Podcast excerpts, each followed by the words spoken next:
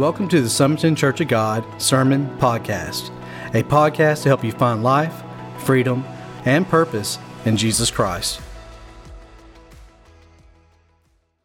We're going to look at several passages of Scripture today as we talk about power in the blood. And this is a subject that I'm going to be on for at least a few weeks. Today, I'm going to talk to you about the redeeming power of the blood of Jesus. Next week, I'm going to talk to you about the protecting power of God's, of the blood of Jesus Christ. You know, our kids are getting ready to go back to school. Our teachers are ready to re engage with their students. And so, next Sunday, we're going to talk about protection power of the blood of Jesus. And we're going to pray over all of our kids and our teachers and our administrators. We're going to plead the blood of Jesus over them as this new school year starts. And then we're going to also share together next week in Holy Communion. So I'm inviting you to make plans to be here next week as we talk about the protecting power of the blood of Jesus. Now, I want to invite all of you to join us this Wednesday night. We're going to be having one of our family worship nights. We're going to be gathering here in the sanctuary. And as I was praying about this service and the day and time in which we're living, the crises that we're, the crisis that we're facing right now, and knowing that we're about to start back to school, there was no one that I felt would be more qualified and more anointed to speak to us in a season like this than Sarah Glover. And so Wednesday night, I'm turning her loose. I'm going to turn Sarah loose Wednesday night. You know, I look around this sanctuary here today at some of you that are adults now and have your own children now, and I think so many of you would talk about what an impact this, this lady has had on your life. I want to hear what she has to say. And I believe that the Holy Spirit is dealing with her and that she's going to have a message for all of us this Wednesday night, especially for uh, our families. But today I want to talk to you about the redeeming blood of Jesus Christ. That, that word redeemed there, and thank you, Tanya, but that, that word redeemed there just simply means to pay a price in order to purchase freedom to pay a price in order to purchase freedom. It, it, it actually also means to, to buy back. Now, for a long time, I had a real misunderstanding about this word redeem because of one thing growing up S and H green stamps. Any of y'all remember those S and H green stamps growing up? Man, we licked the back of them stamps till I thought we were going to pass out. You know, you didn't have those self adhesive S&H green stamps. You had to lick those puppies, and then you had to put them in a little book that would hold about 1,200 of those stamps. And then you would take about 1,200 of those books with 1,200 stamps in them to a redemption center. And with those 1,200 books filled with 1,200 stamps, you could get yourself a toaster. That was my idea of redeem or redemption. Growing up, I can look at some of you right now and tell you licked a lot of them S&H green stamps. My first job in high school, my first job was I worked at Western Supermarket and we were giving those things out back in the day. But I've, I've, I've, come to get a better understanding of what the word redeem or redemption means now. It just simply means to pay a price in order to set someone free or to buy back. In the Old Testament, which is written mostly in Hebrew, there's really just one Hebrew word that describes or defines the word redeem, redemption, or redeemer, and it's the word Gaal. Sound like an Alabama word, don't it? Gaal. And it refers to the Redeemer. It's the word that is used to refer to Boaz. You remember back at the first of the year, we did a series about Boaz and how that he was the next nearest kinsman to Ruth and that he was her redeemer. That he bought back everything that she lost and then proposed to her and made her his wife. But we get a much better understanding of the word redeem, redemption, or redeemer in the New Testament. Because whereas we only have one word and a couple of derivatives of it in the English language, like redeem, redeemer, or redemption, there are four different, at least four different Greek words in the New Testament to help us get an understanding of the dimensions of the redeeming blood of Jesus Christ and what that word redemption means. So, so let's look at those four words. And if you have a way to write down some notes, you'll want to make some notes today. This will be very important for you. But the first Greek word that is translated as redeem, redemption, or redeemer in the New Testament is the Greek word agorizo. And it simply means the marketplace for slaves.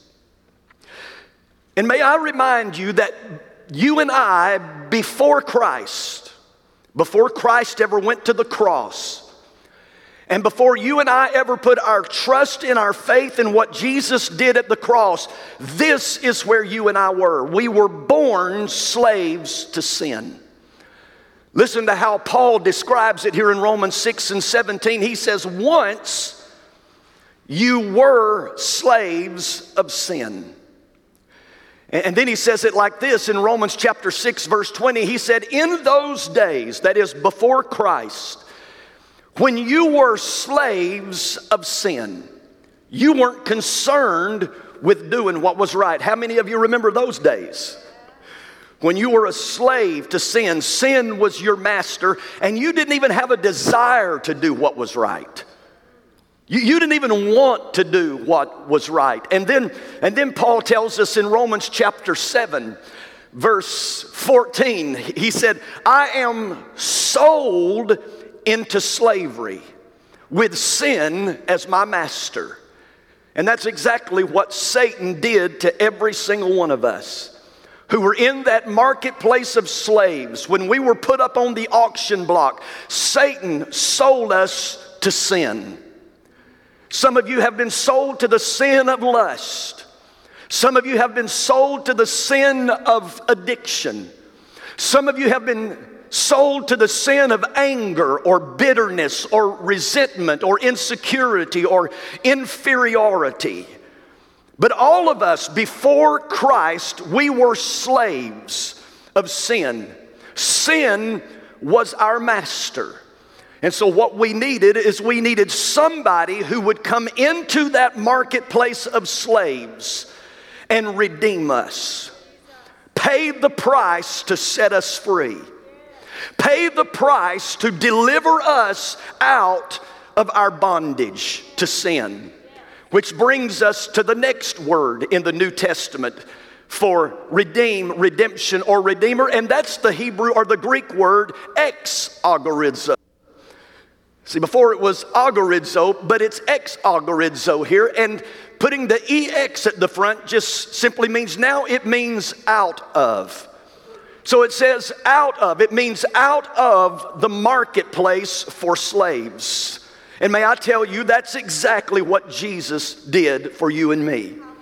Jesus came into what was then, when he came into the world, the world was a global marketplace of slaves. We were all sinners. We were all in bondage to sin when Jesus came here to this world. But notice what Paul said in Philippians chapter 2. He said, Though he was God, he did not think of equality with God as something to cling to.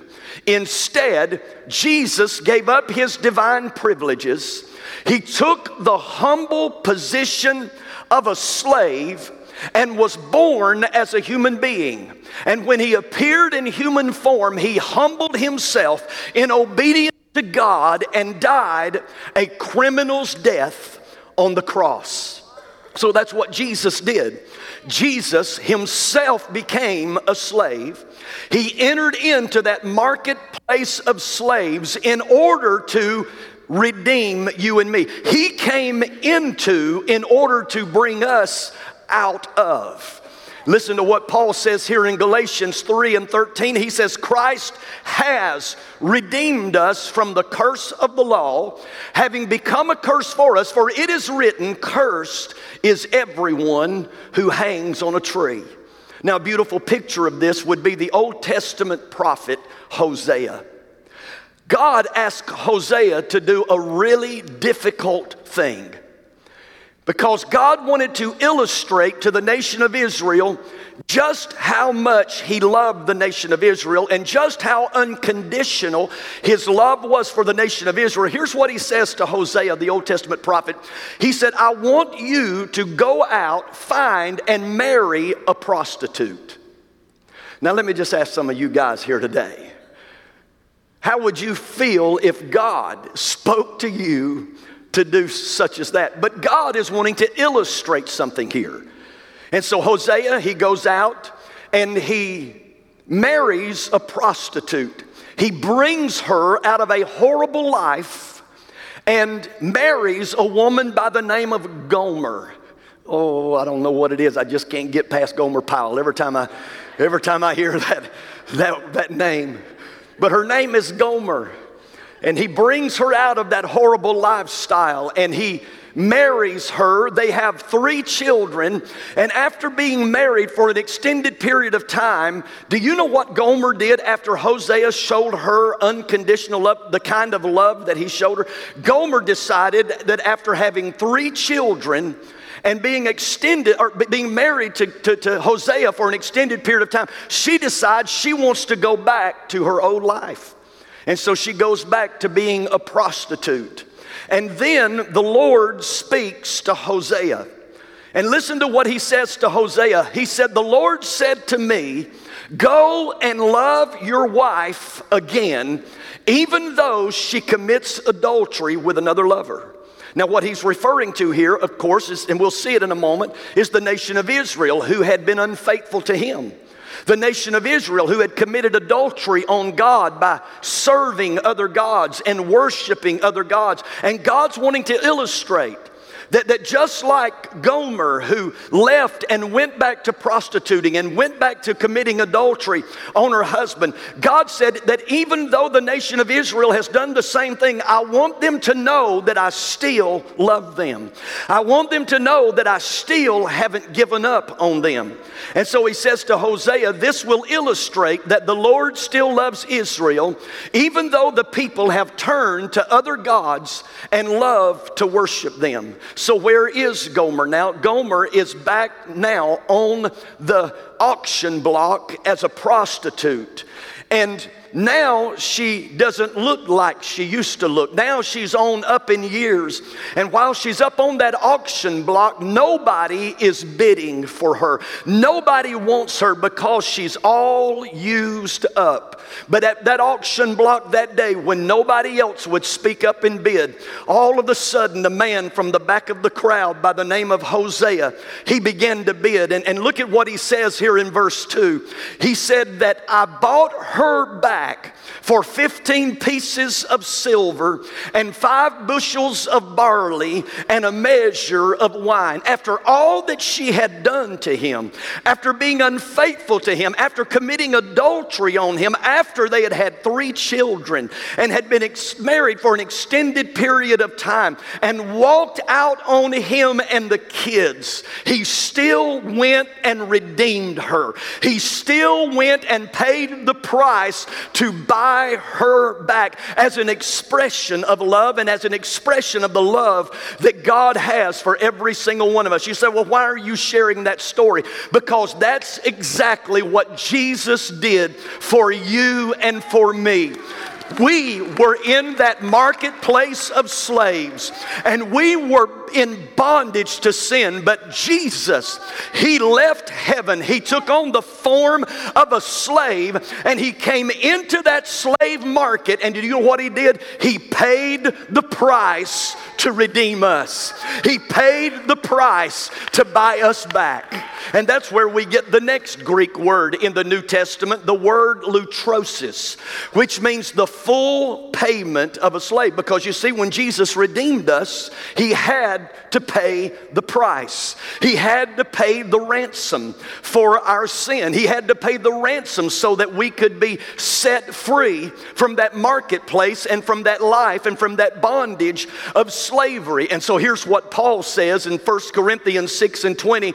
He says, Now you were, everybody say were, you were bought at a price. Therefore, glorify God in your body and in your spirit, which are God's. Just like Hosea bought back Gomer. Jesus has bought you and I with a price, and it was a high price. You say, well, what was the price that Jesus paid for our redemption?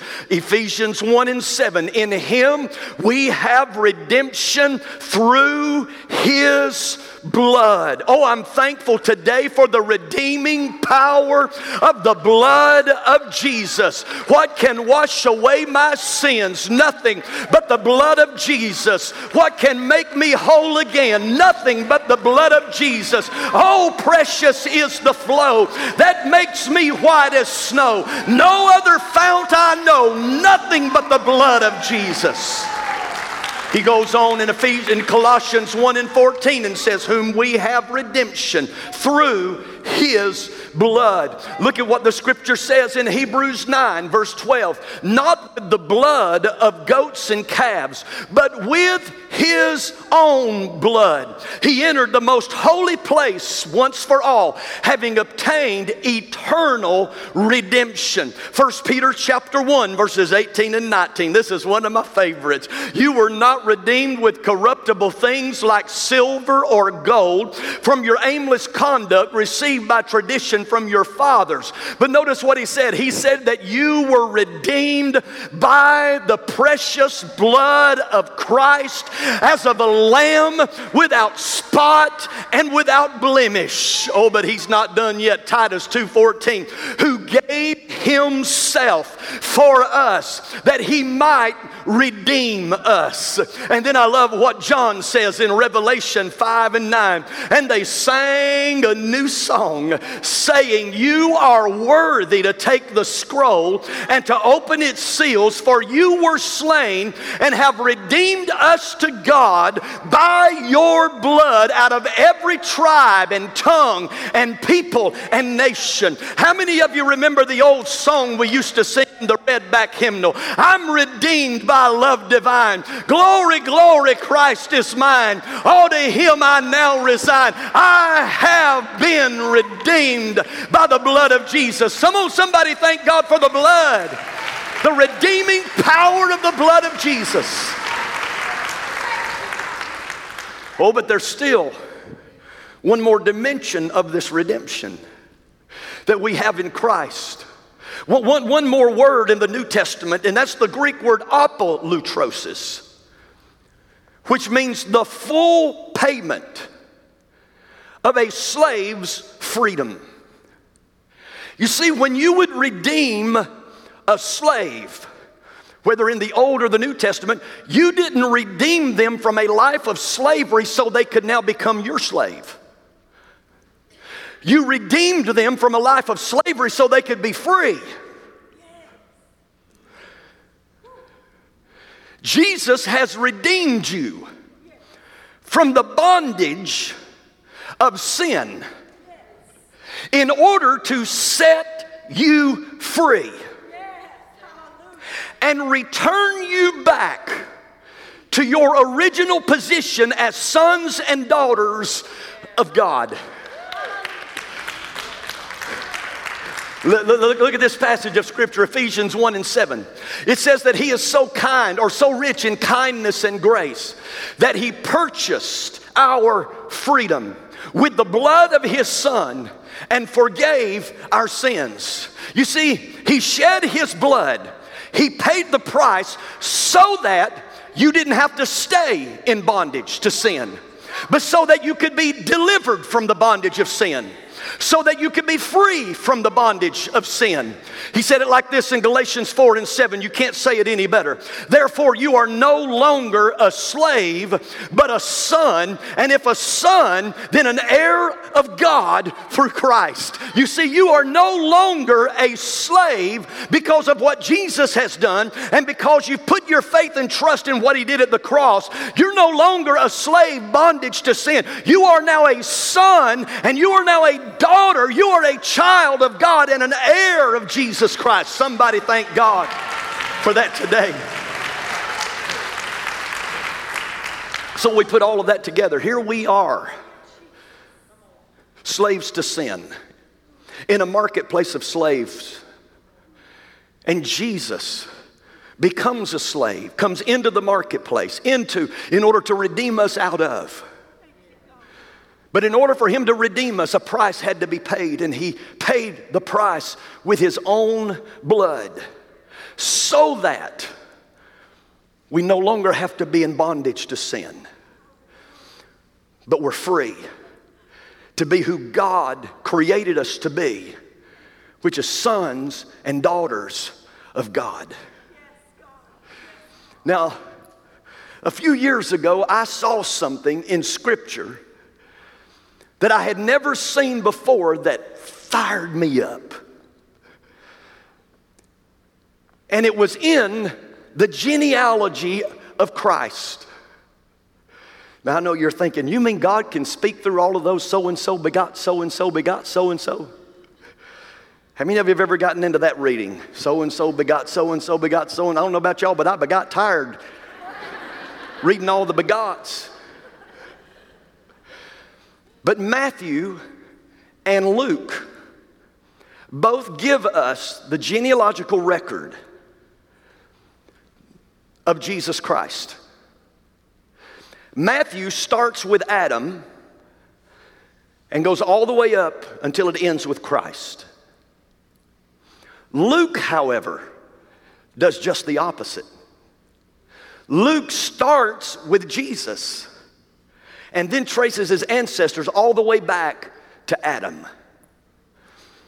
But you got to see something here. And I'm not going to read the whole genealogical list.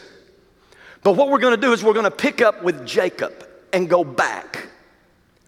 And it says here that the son of Jacob, the son of Isaac, that is, that Jacob was the son of Isaac, Isaac was the son of Abraham, who was the son of Terah, who was the son of Nahor, who was the son of Serug, who was the son of Reu, who was the son of Peleg, who was the son of Eber, who was the son of Shelah, who was the son of Cainan, who was the son of Arphaxad, who was the son of Shem. See, we're going backwards. Who was the son of Noah, who was the son of Lamech, who was the son of Methuselah, who was the son of Enoch, who was the son of Jared, who was the son of Mahalalel, who was the son of Cainan, who was the son of Enosh, who was the son of Seth. Now we're getting close because Seth is the son of Adam. But are you ready for this? Who was the son of Adam? Who was the son of God? You're not getting excited enough about this. Just telling you right now, you're not getting excited enough about this. You were originally created to be the son and the daughter of God. And Jesus didn't come just to redeem you so that you could remain in your bondage. No, He came to redeem you. He came to buy you out. He came to set you free so that you could be reinstated back into your original position as a son and as a daughter of God. Listen to me. When you begin to follow the trail of redemption, when you begin to follow the road of redemption, it is a road that is stained with the blood of Jesus Christ. You go to the Garden of Gethsemane where the shedding of blood began. And isn't it interesting that it would begin in a garden? Because where did we lose?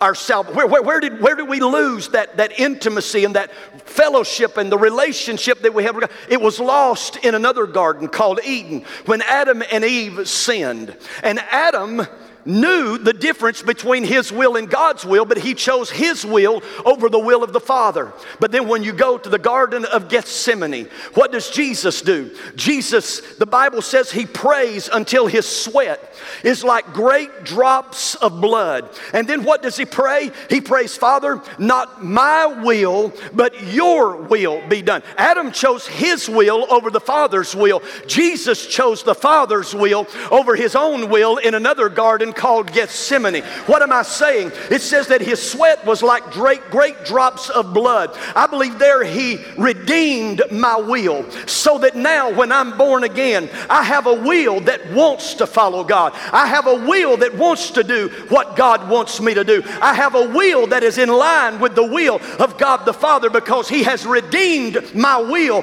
by His blood. But after He left the Garden of Gethsemane, He then goes to the house of Caiaphas. And at Caiaphas's house, they begin to pluck his beard and they began to strike him across the face. And they took an old stick that they had put in his hand as a scepter and they began to hit him across the face with it. In other words, his face is distorted, his image is distorted. When they plucked his beard, when they beat him across the face, what happened? Blood began to flow. What am I saying? I'm saying in that moment, he redeemed your image and he redeemed my image because sin had shattered the image of God within us. But Jesus' image was disfigured so that my image could be healed and so that my image could be what it was that God first created me to be. Oh, it doesn't stop there because then they take him to the praetorium. And at the praetorium, they take the robe from his back and they take a whip and they begin to beat him across the back until his flesh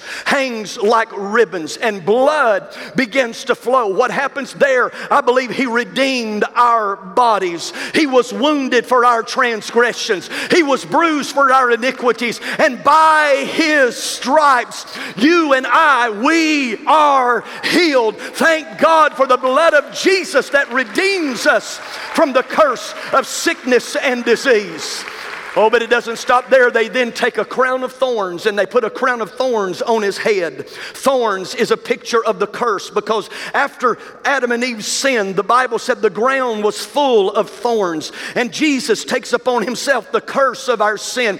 But when they put that crown of thorns on his head and pushed it into his head, blood began to flow. Do you know what that means? That he has redeemed by his blood, he has redeemed my mind. I can now have the mind of Christ. Christ. I don't have to have a mind that's filled with worry and anxiety and depression and discouragement because my mind has been redeemed by the blood of Jesus. Now I can think on those things that are good and think on those things that are holy and think on those things that are of good report, but it doesn't stop there.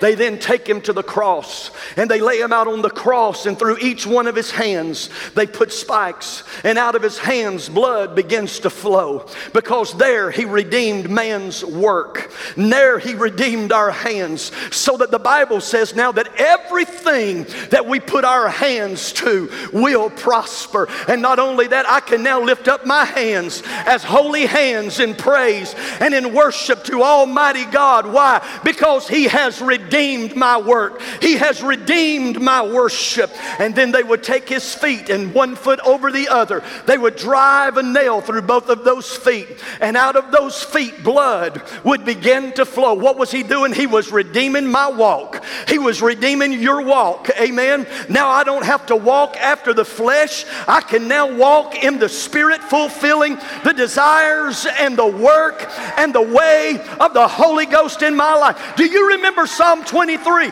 Yea, though I walk through the valley of the shadow of death, I'll fear no evil because you, Lord, are with me and your rod and your staff, they comfort me. He's redeemed my walk. But it's not over. They put him on a cross, and a soldier comes and plunges a spear into the side of Jesus, and blood begins to flow. Go back to the first garden and the first Adam 1 Corinthians chapter 15 refers to Jesus as the last Adam, not the second Adam, the last Adam.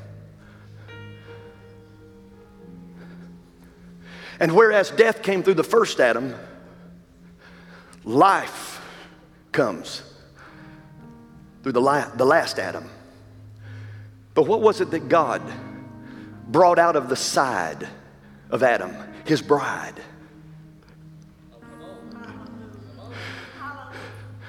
So when they plunged that spear into his side and blood began to flow, you know what he was doing? He was restoring, he was redeeming fellowship with the Father. Because you see, he didn't just come to redeem us, just like with Boaz and Ruth. He didn't just come to redeem us, he now proposes to us.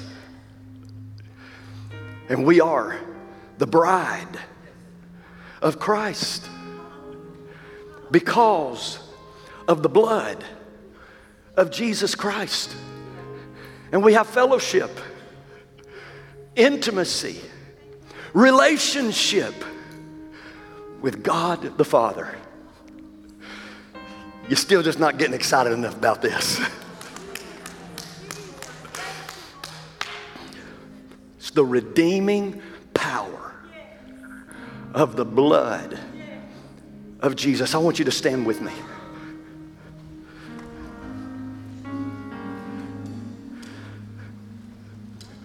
Father, we thank you so much that we stand redeemed today. Those of us that have put our faith and trust in what you did at Calvary when you paid the price for our redemption, we stand today redeemed. we're no longer slaves of fear, but we're children of the Most High God. Well, I hope that you were blessed and inspired by today's message. We here at Summerton Church of God believe that God is a God who still does miracles, and we're seeing it on a weekly basis. People's lives being transformed by the power of God, being saved, healed, and delivered for the glory of God. And we want you to experience for yourself. So why don't you come and be our guest one Sunday here at Summerton Church of God? I look forward to personally meeting you.